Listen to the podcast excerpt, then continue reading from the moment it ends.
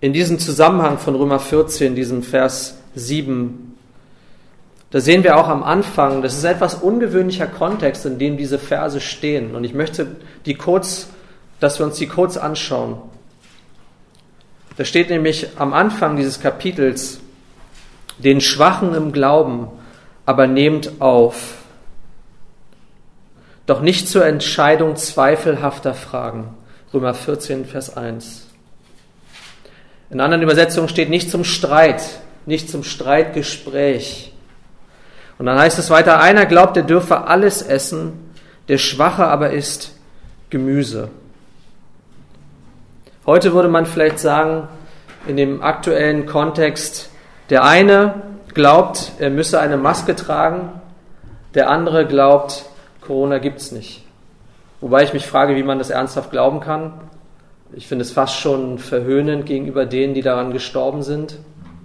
Also wie viel, ich weiß nicht, wie viel Verblendung in einem Menschen sein muss, dass er sowas glaubt. Also das finde ich schon, also wirklich dafür habe ich auch kein Verständnis. Wir können uns alle uneinig sein darüber, wie wir damit umgehen und ob die Maßnahmen, die ergriffen werden, ob die gerechtfertigt sind, ob die sinnvoll sind. Dafür habe ich Verständnis, dass es ein großes Spektrum gibt. Aber ich möchte daran, dass wir daran mal denken, was hier steht.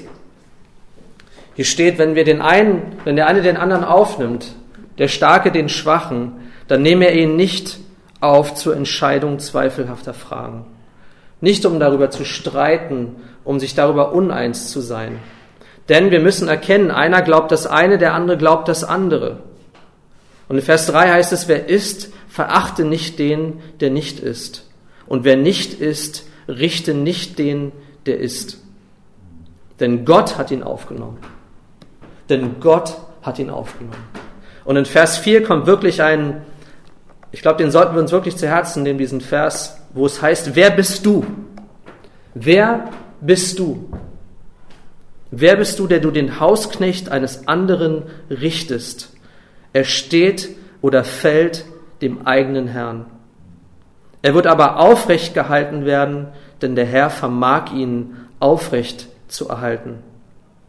Und dann geht Paulus in weitere Beispiele und ich weiß, ich maße mir sehr viel an, indem ich das auf unsere aktuelle Situation anwende. Aber ich glaube, dass es passend ist. Und ich glaube, dass es wichtig ist, und ich glaube, ich sehe das auch. Ich glaube, ich sehe, dass diese Fragen tatsächlich Christen spalten. Und ich frage mich, wozu?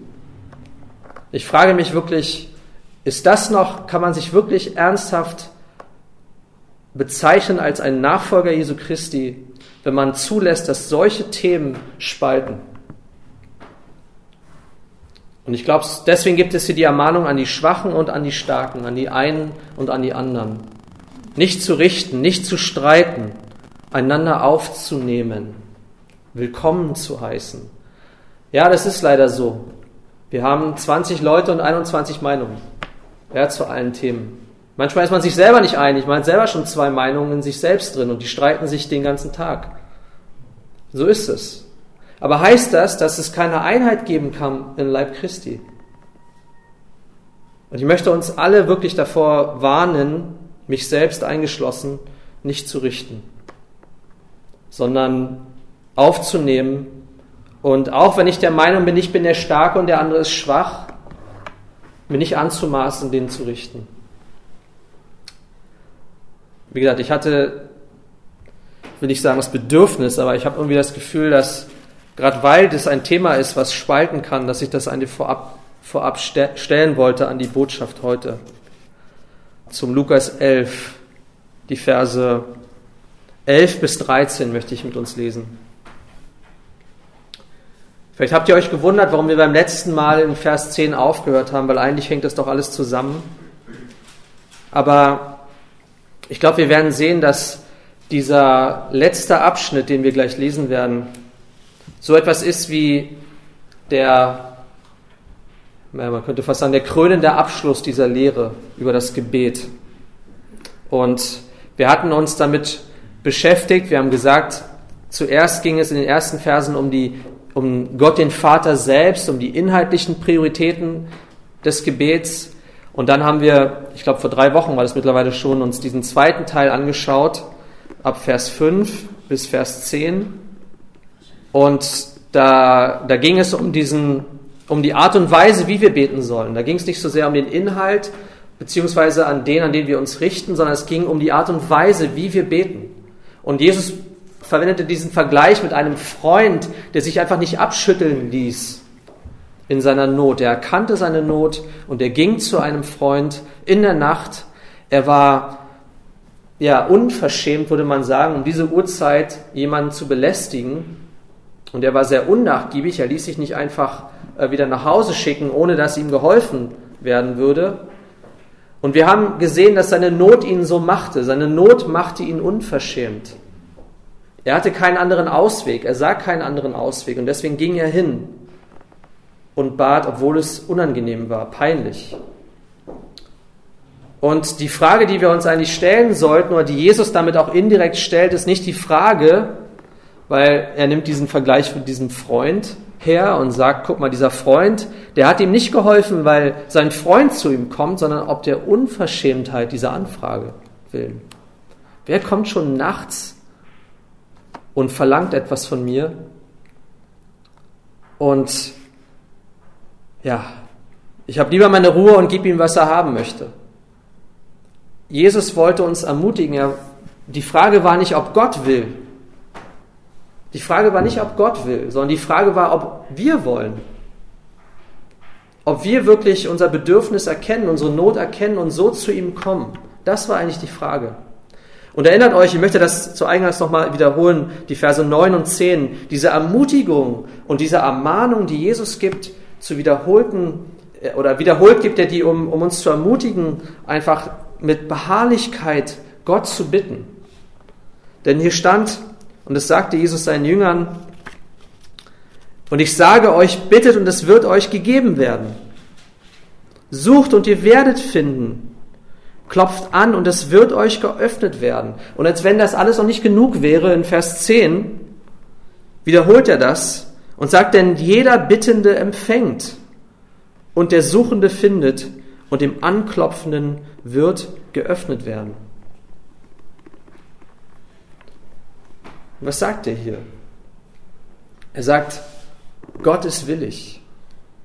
Er ist nicht unwillig wie dieser Freund, wir kommen nicht zur ungelegenen Zeit. Gott schläft nicht. Und er sagt auch in Vers, ja, in Vers 11, da fährt er hier fort mit einem weiteren Vergleich. Er sagt hier in Vers 11, wen von euch der Vater ist, wird der Sohn um einen Fisch bitten und er wird ihm statt des Fisches etwa eine Schlange geben. Oder auch wenn er um ein Ei bäte, er wird ihm doch nicht einen Skorpion geben. Oder? Wer würde das tun? Welcher Vater unter euch, ja, Jesus spricht zu seinen Jüngern, wer würde das tun? Äh, einige Übersetzungen übrigens haben wir noch ein, ihr wisst, dass manche Textvarianten etwas unterschiedlich sind. Da steht dann noch, wer seinen Vater um einen Stein bittet, glaube ich, äh, um Brot bittet, wer wird ihm einen Stein geben? Das ist in meiner Elberfelder, in der neueren Übersetzung jedenfalls nicht mit drin. Aber dann sagt Jesus, und er zieht diesen Vergleich, er sagt in Vers 13, wenn nun ihr, er spricht nicht zu, ja, nicht zu Ungläubigen eigentlich, er redet zu seinen Jüngern. Das muss man sich ein bisschen auf der Zunge zergehen lassen, zu wem er hier redet, denn er sagt, wenn nun ihr, die ihr böse seid, wenn nun ihr, die ihr böse seid, euren Kindern gute Gaben zu geben wisst, wie viel mehr, ist immer gut, wenn, wenn wir diese Worte lesen, bei Paulus lesen wir die auch im Römerbrief, wie viel mehr wird der Vater, der vom Himmel gibt, manche Übersetzungen sagen, wird der himmlische Vater, wird der Vater, der vom Himmel gibt, den Heiligen Geist geben denen, die ihn bitten. Wie viel mehr? Und ihr seht diese Ermutigung von Jesus an seine Jünger, nicht mit der falschen Erwartung zu kommen an den Vater. Wir hören erst den Begriff Vater, wir sehen Freund und wir sehen wiederum den Vater, der sich kümmert, den himmlischen Vater, der vom Himmel herab gute Gaben gibt. Und er sagt, wenn selbst ihr die ihr böse seid. Und das Wort muss man sich wirklich auf der Zunge zergehen lassen. Das ist nicht dieses Wort Poneros. Wenn ihr mal eine Wortsuche macht, so wie Gabe das am Mittwoch mit uns veranstaltet hat, und ihr schaut mal, in welchen Versen das vorkommt, das haben wir schon gesehen. Erlöse uns von dem Bösen.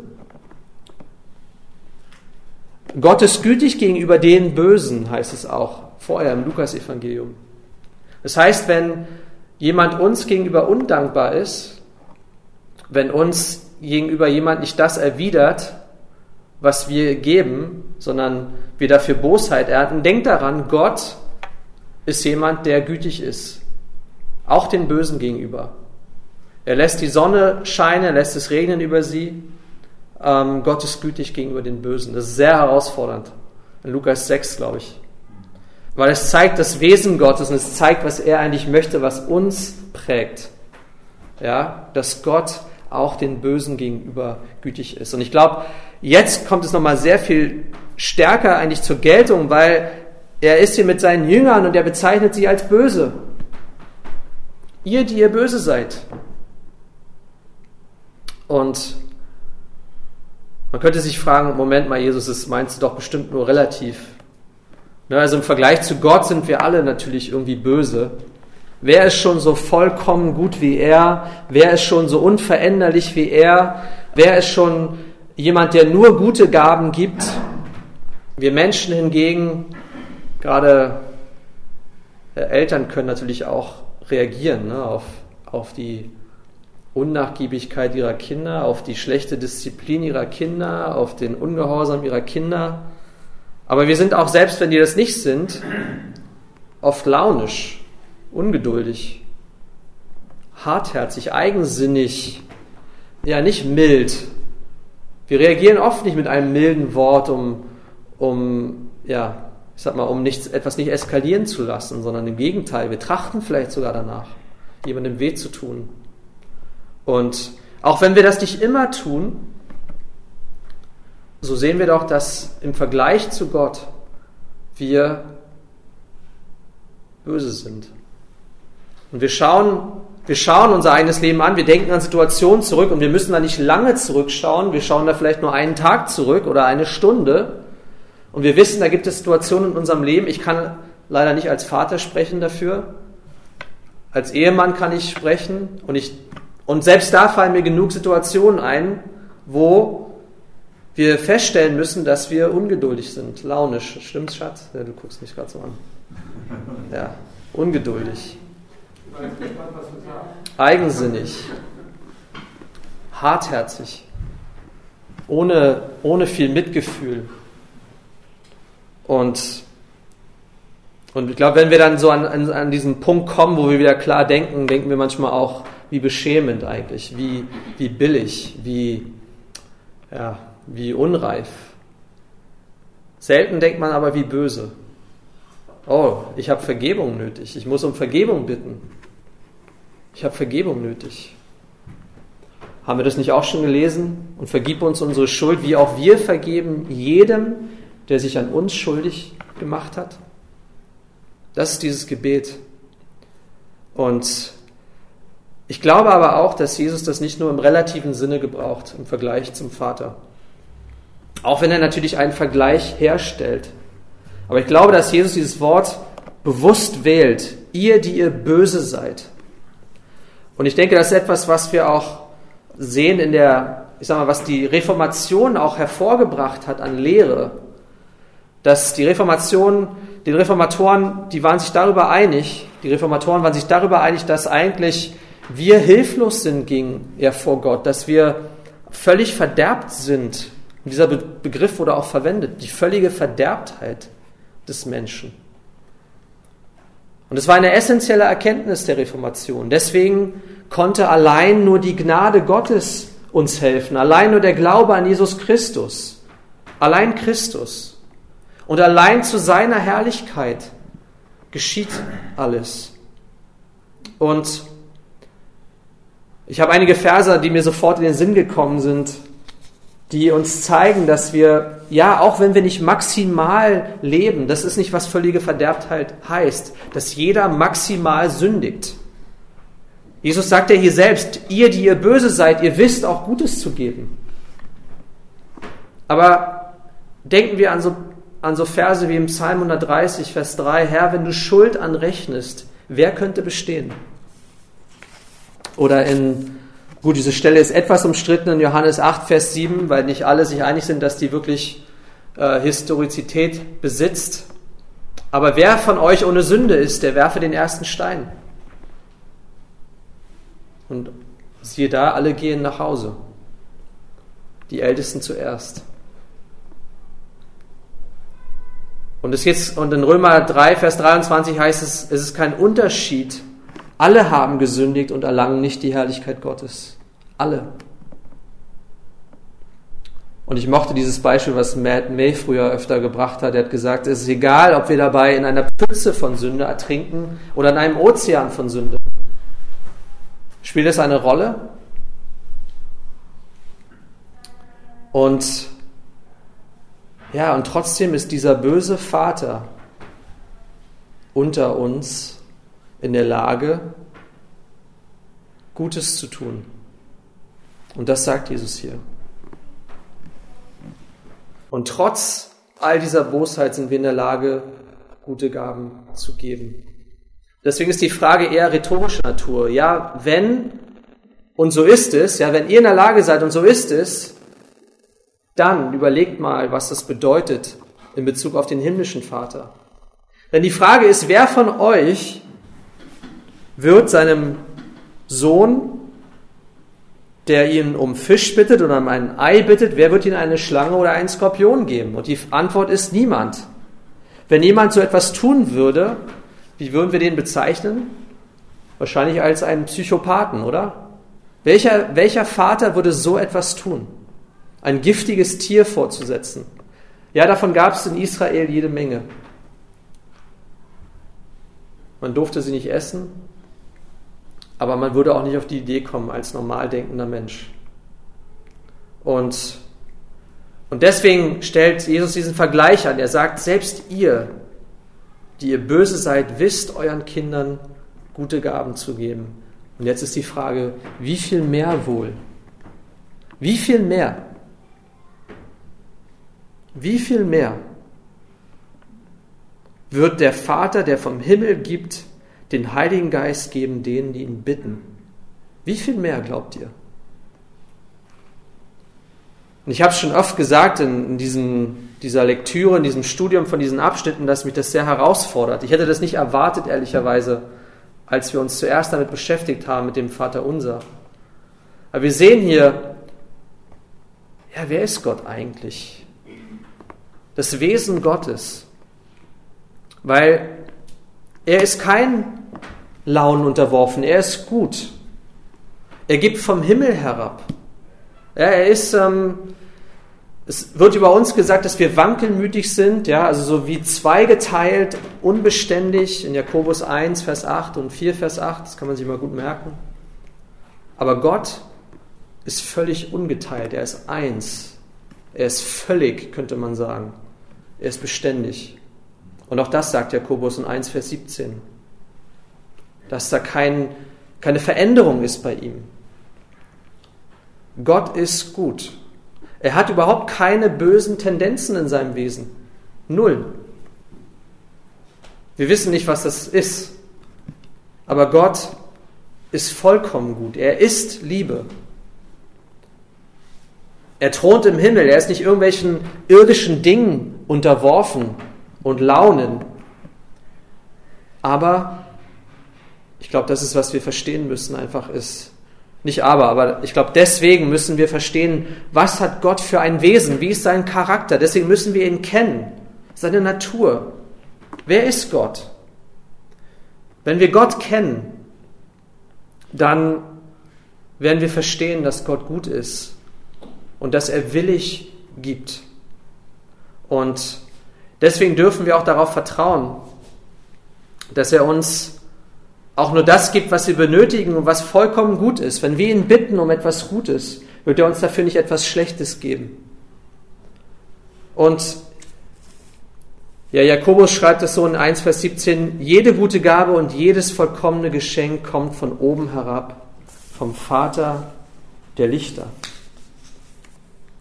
Das ist nur der erste Teil. Aber was interessant ist hier in diesem Abschnitt, Jesus spricht hier in diesem Vergleich nicht nur in dem Vergleich zwischen Vater, der, also menschlichen Vätern und dem himmlischen Vater, sondern er redet auch im Vergleich um die Gabe, um die es hier geht. Er spricht einmal von Speise wie Brot, na gut, nicht in jeder Übersetzung steht das drin, aber auf jeden Fall wie Fischen und Eiern. Deswegen war mein Opa immer der Meinung, dass man auf jeden Fall als Christ Fisch essen sollte. Jesus hat immer Fisch gegessen, immer von Fisch geredet, Fisch vermehrt. Brot hat er auch vermehrt. Aber das ist nicht unser Thema heute. Aber es geht hier um eine viel vollkommenere Gabe noch, von der er spricht. Es geht um eine himmlische Gabe. Er redet hier nicht um irgendetwas, weil vielleicht würde uns das zuerst in den Sinn kommen. Wir sagen, okay, Gott, du willst, dass wir dich bitten und du willst, dass wir zu dir kommen, aber er sagt uns, jenseits dessen, was wir oft erbitten und worüber wir nachdenken, gibt es eine Gabe, die vollkommen ist. Eine Gabe, die wir unbedingt brauchen. Und hier geht es um den Heiligen Geist. Der Heilige Geist ist, und ich muss es auch gestehen, wahrscheinlich in unserer Predigt, in unserem Nachdenken völlig unterbewertet. Wir reden oft vom Vater und vom Sohn, vom, vom Vater als den Ursprung, von der Quelle und vom Sohn als den Mittler. Aber wer, welche Rolle spielt der Heilige Geist in unserem Leben? Und der Heilige Geist bedeutet zuallererst, dass Gott in uns wohnt. Dass wenn Gott den Heiligen Geist schenkt, dann schenkt er sich selbst. Und was für eine höhere Gabe könnte es geben für einen Menschen, als dass Gott, der himmlische Vater, sich selbst schenkt. Sich selbst. Und wir wissen aus der Schrift, dass wenn wir den Heiligen Geist nicht hätten, dann könnten wir Gott nicht kennen. Ich lese mal einen Vers aus 1. Korinther, weil, weil der mir in den letzten Tagen und Wochen öfters über die Quere gekommen ist, dachte ich, ich werde ihn einfach mal lesen. Da heißt es in Vers 9, in 1. Korinther 2, Vers 9, und ich lese nochmal Vers 8, damit der ganze Satz vollständig ist. Keiner von den Fürsten dieses Zeitalters hat sie erkannt, nämlich die Weisheit Gottes. Denn wenn sie sie erkannt hätten, so würden sie wohl den Herrn der Herrlichkeit nicht gekreuzigt haben. Logisch, oder? Wenn man die Herrlichkeit Jesu Christi erkannt hätte, Gottes Weisheit in ihm, dann hätte man ihn nicht gekreuzigt sondern wie geschrieben steht, was kein Auge gesehen und kein Ohr gehört hat und in keines Menschen Herz gekommen ist, was Gott denen bereitet hat, die ihn lieben. Und ich glaube, Evelyn hatte diesen Vers kürzlich gepostet, dieses Zitat oder worauf sich dieser Vers bezieht aus Jesaja 64. Ähm, könnt ihr in eurer Weibergruppe nochmal nachlesen. Ich habe ihn jetzt nicht im Kopf. Aber da steht, was kein Auge gesehen, kein Ohr gehört und in keines Menschen Herz gekommen ist, was Gott denen bereitet hat, die ihn lieben. Das heißt, wir sehen also, dass es etwas gibt, was wir nicht sehen. Es sind keines Menschen Herz gekommen, nicht in unseren Sinn gekommen, nicht in unsere Ohren gekommen. Aber es heißt in Vers 10, uns aber hat Gottes geoffenbart durch den Geist. Geoffenbart durch den Geist. Denn der Geist erforscht alles, auch die Tiefen Gottes. Denn wer von den Menschen weiß, was im Menschen ist, als nur der Geist des Menschen, der, der in ihm ist? So hat auch niemand erkannt, was in Gott ist, als nur der Geist Gottes. Wir aber haben nicht den Geist der Welt empfangen, sondern den Geist, der aus Gott ist, damit wir die Dinge kennen, die uns von Gott geschenkt sind. Ich mache euch mal leise kurz damit wir die Dinge kennen, die uns von Gott geschenkt sind. Geschenkt.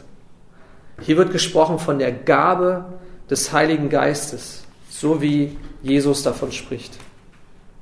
Die Gabe des Heiligen Geistes.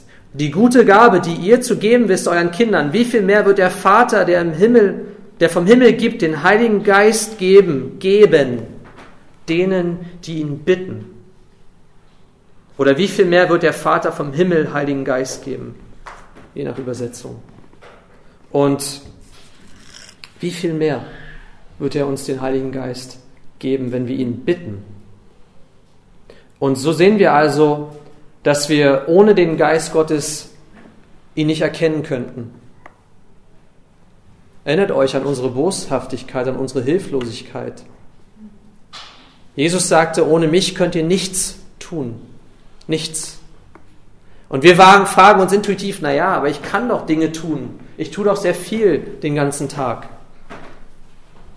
Was bedeutet das? Stellt euch diese Fragen ruhig. Wie habe ich das zu verstehen? Wir wissen, dass wir ohne den Geist Gottes keine Kinder Gottes werden. In Römer 8. Ohne ihn hätten wir keine Hoffnung auf Erlösung. Er ist unser Unterpfand, das Siegel auf diesen Tag hin. In Epheser 1, Vers 14 und 4, Vers 30. Und nicht zuletzt, lasst uns daran denken, dass Lukas ja nicht nur der Autor ist des Evangeliums nach Lukas, sondern auch der Apostelgeschichte. Glaubt ihr, dass Lukas verstanden hat, welche Bedeutung der Heilige Geist hat im Leben eines Gläubigen, im Leben der Gemeinde? Er wusste natürlich um die Bedeutung und die Kraft des Heiligen Geistes für die Gemeinde, für den Dienst. Und so ist Gott, der Vater, die Quelle und Jesus ist der Mittler. Ohne Jesus hätten wir keinen Zugang zum Vater, aber ohne den Heiligen Geist, der austeilt, in Römer 5, der ausgießt, der uns bewohnt, der, der in uns lebt, was wären wir? Und deswegen diese Bitte um den Heiligen Geist und ja, was Christus für uns getan hat, kommt zu uns durch den Heiligen Geist. Durch den Heiligen Geist. Ohne den Heiligen Geist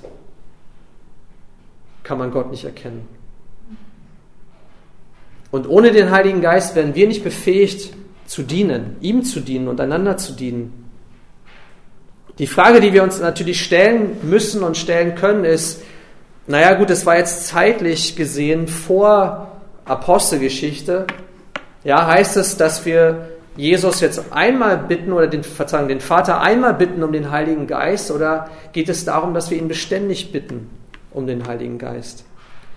Weil zumindest ist es bei, bei uns die Überzeugung, dass man den Heiligen Geist nicht verliert und wieder empfängt und verliert und wieder empfängt, sondern dass der Heilige Geist einen versiegelt und in dem Gläubigen wohnt und dass der Heilige Geist den Gläubigen bewahrt. Und dennoch sehen wir, dass ja, der Heilige Geist zum Zeitpunkt des Glaubens, er versiegelt uns, er, er, er lebt in uns, er leitet uns.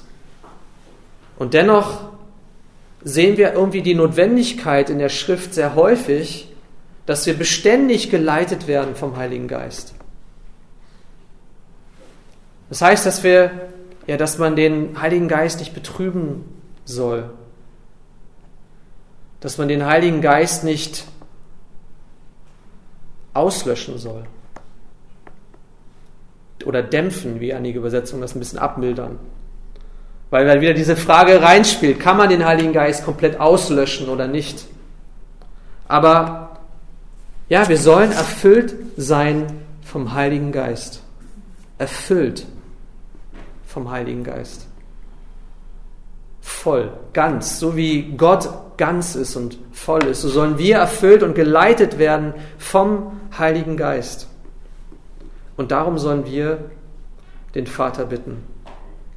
Und auch wenn ich glaube, dass wir den Heiligen Geist nur einmal empfangen, zum Zeitpunkt, wo wir ja, erneuert werden, wo wir glauben und getauft werden mit dem Heiligen Geist, so glaube ich, ist es wichtig, dass wir erkennen, welche Rolle, welche Bedeutung der Heilige Geist spielt in unserem Leben, in unserem persönlichen Leben. Und vor allem, wenn wir sehen, dass wir böse sind, dass wir hilflos sind, dass wir ja, dass wir immer diese Tendenzen haben zu Sünde und, und, und dass wir sehr wohl in der Lage sind, einander weh zu tun, einander zu verletzen, dann sehe ich, ich brauche den Heiligen Geist. Ich brauche das Wesen Gottes in mir. Es kommt nicht von mir selbst heraus. Es kommt nicht von mir. Die Güte kommt nicht von mir. Wir haben einander nichts Gutes zu bieten im Sinne der Heiligen Schrift, sondern wie Paulus das sehr ausführlich betont, wer sich rühme, der rühme sich des Herrn. Wir können uns alle, über allerlei Dinge rühmen, wie, wie pünktlich wir sind, wie fleißig wir sind, wie stark wir sind, wie fähig wir sind. Und wir vergessen leicht, dass wir ohne Jesus nichts tun können. Und dass auch eigentlich letztlich alles das, was wir so haben an natürlichen Begabungen und Stärken, auch nur Gaben sind, für die wir nichts können, aber für die wir dankbar sein können mit denen wir einander dienen können. Aber trotzdem, mit unserem Intellekt, mit unserem Verstand können wir Gott nicht erkennen. Wir können ihn nicht ergründen. Wir brauchen die Weisheit Gottes, den Geist Gottes, der uns offenbart, dass Gott uns diese Dinge frei schenkt. Schenkt. Wir können sie nicht verdienen, wir können sie uns nicht erarbeiten. Deswegen können wir uns nicht vergleichen, deswegen können wir einander nicht wirklich richten. Denn mit dem Gericht, das wir ausüben über andere, richten wir uns selbst, weil wir eben auch böse sind. Und deswegen lasst uns, so wie Jesus das auch vorher gesagt hat, einfach erkennen, welche Not wir haben. Wenn ich wirklich so bin, jemand, der bedürftig ist, dann ist die Frage, warum bitte ich nicht? Wenn es nur eine Lösung gibt für mein Problem, wenn es nur eine Lösung gibt für meine Bosheit, wenn es nur eine Lösung gibt für meine Sünde, warum bitten wir den Vater nicht um den Heiligen Geist? Wenn doch der Vater der ist, der genau weiß, wie er seinen Kindern gute Dinge gibt und der bereitwillig gibt und der uns ermahnt, sucht und ihr werdet finden. Klopft an und, die, und es wird euch aufgetan werden. Bittet und es wird euch gegeben werden. Ich weiß nicht, ihr habt, glaube ich, einen jetzt zweimal gesagt statt einen. Also, und dann nochmal. Denn jeder Bittende empfängt und der Suchende findet und dem Anklopfenden wird geöffnet werden. Ein Versprechen. Denn das ist Gottes Wesen. Er gibt, er ist der Vater im Himmel. Und er gibt den Heiligen Geist, weil er genau weiß, dass wir den Heiligen Geist benötigen und dass wir es nötig haben, von ihm erfüllt und geleitet zu werden, jeden Tag. Und wir wissen doch, wohin unser eigener Weg führt. Immer wieder in die Verzweiflung, immer wieder in die Schuld. Wir brauchen den Heiligen Geist. Und das ist die größte und die erhabenste Gabe, die Gott gegeben hat. Seinen Kindern. Seinen eigenen Geist, der in uns lebt und der uns erfüllt. Lass uns dankbar sein dafür. Lass uns darum bitten und nicht gleichgültig sein darum, dass Gott uns seinen Heiligen Geist geben möchte. Danke, Herr. Danke für diese Gabe, diese, dieses unaussprechliche, diese unaussprechliche Gabe vom Heiligen Geist. Was für ein Geschenk. Und wir bitten vielleicht viel zu wenig darum. Herr, erfülle mich mit deinem Geist.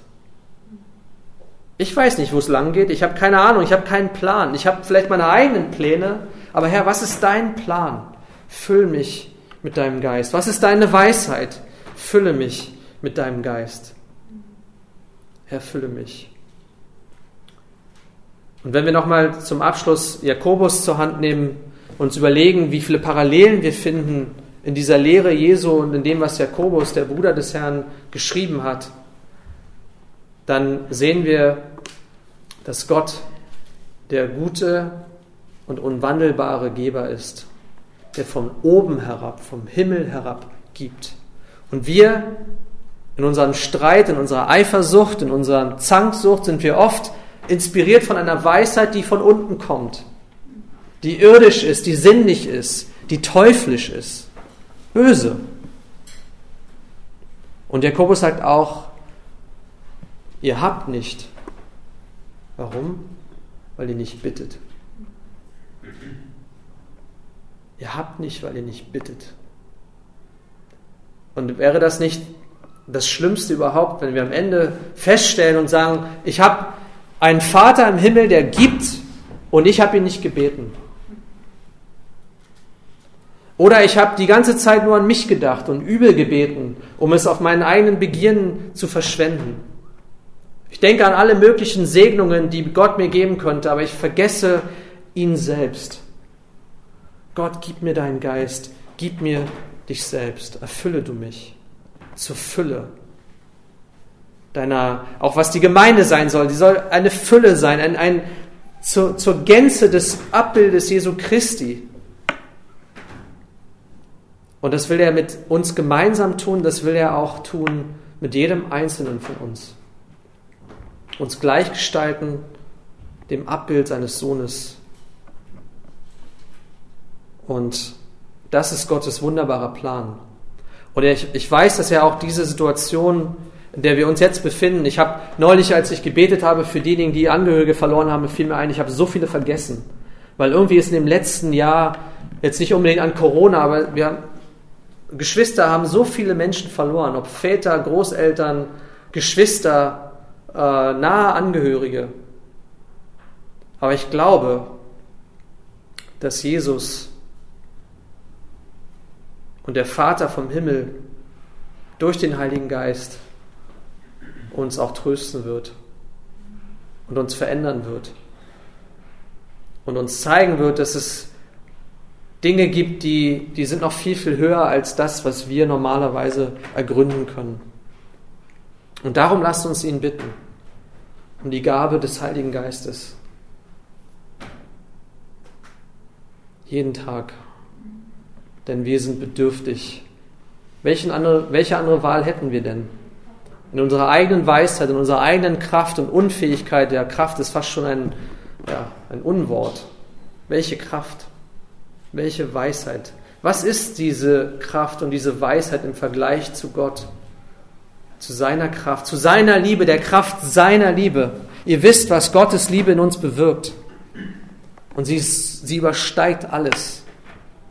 Gott liebt sogar seine Feinde und ist gütig seinen Feinden gegenüber. Er vergibt. Und deswegen sollen auch wir vergeben. Und deswegen lasst uns erfüllt werden mit dem Charakter, mit dem Wesen Gottes, dem himmlischen Vater und seiner Liebe. Lasst uns empfangen das, was Jesus uns gegeben hat. Lasst uns daran immer wieder uns erinnern, auch nicht nur während des Abendmahls. Und lasst uns ja, den, der austeilt, nicht betrüben und nicht dämpfen, sondern lasst uns aufpassen mit unseren Worten, dass wir ihn nicht betrüben, wie wir übereinander reden, miteinander reden. Und lasst uns ja, in dieser Fülle wandeln. Und Herr, lehre uns beten. Wenn wir das jetzt sehen zum Abschluss, Herr, lehre uns diese Art zu beten. Lehre uns beten das ich brauche. Ich sehe es, Herr, wir sehen es alle, glaube ich. Lehre uns beten. Wir brauchen dieses Gebet. Und so lasst uns das auch tun. Ich möchte euch noch bitten, dazu aufzustehen.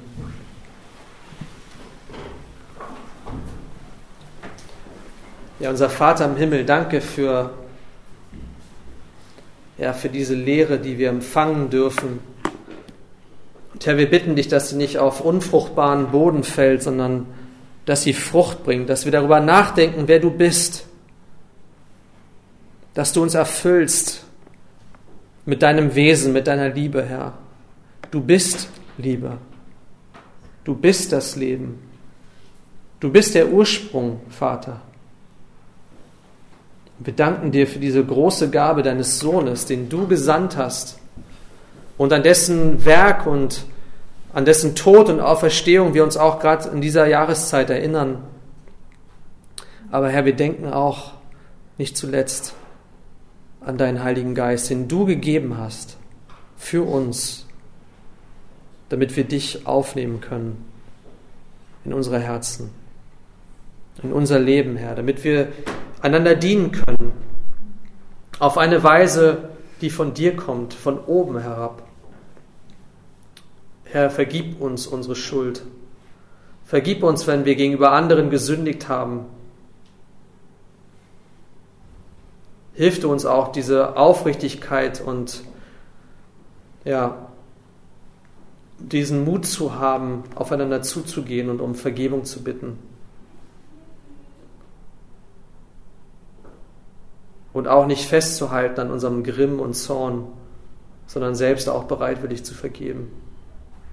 Herr, führe du uns nicht in Versuchung, leite du uns durch deinen Geist in die Wahrheit, in die Gerechtigkeit, in deiner Weisheit und hin zum ewigen Leben. Danke für jeden, der heute hier sein konnte an diesem Morgen. Danke für diejenigen, die uns auch zuhören konnten. Danke für dein Wort, Herr Jesus, dass du uns erleuchtest, dass du uns nicht allein lässt, dass du uns lehren möchtest und leiten möchtest, Herr. Wir bitten auch, dass wir dich nicht einfach unseren Meister und Lehrer nennen und am Ende unseren eigenen Weg gehen, sondern dass wir wirklich das tun, was du uns gebietest. Hilf du uns zu wachsen im Gebet, zuzunehmen, Herr. Und aufrichtig und ernstlich von dir zu erwarten, Herr, dass du hilfst, dass du gibst. Zur rechten Zeit, Herr, zur rechtzeitigen Hilfe bist du da. Und dir vertrauen wir. Du bist unser Vater im Himmel und du gibst uns gute Gaben. Danke dafür.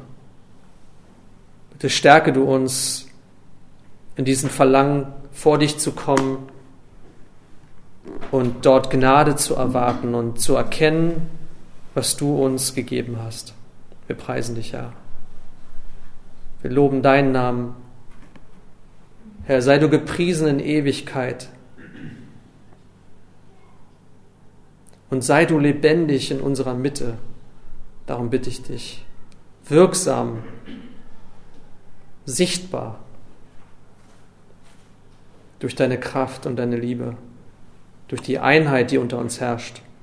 Bitte nicht auch, dass diese Zeit, die, wo der Teufel uns spalten möchte, dass du uns eine Einheit gibst, die nur von dir kommen kann. Bewahre du uns vor dem Bösen, Herr. Danke für alles, was du gibst. In Jesu Namen beten wir. Amen.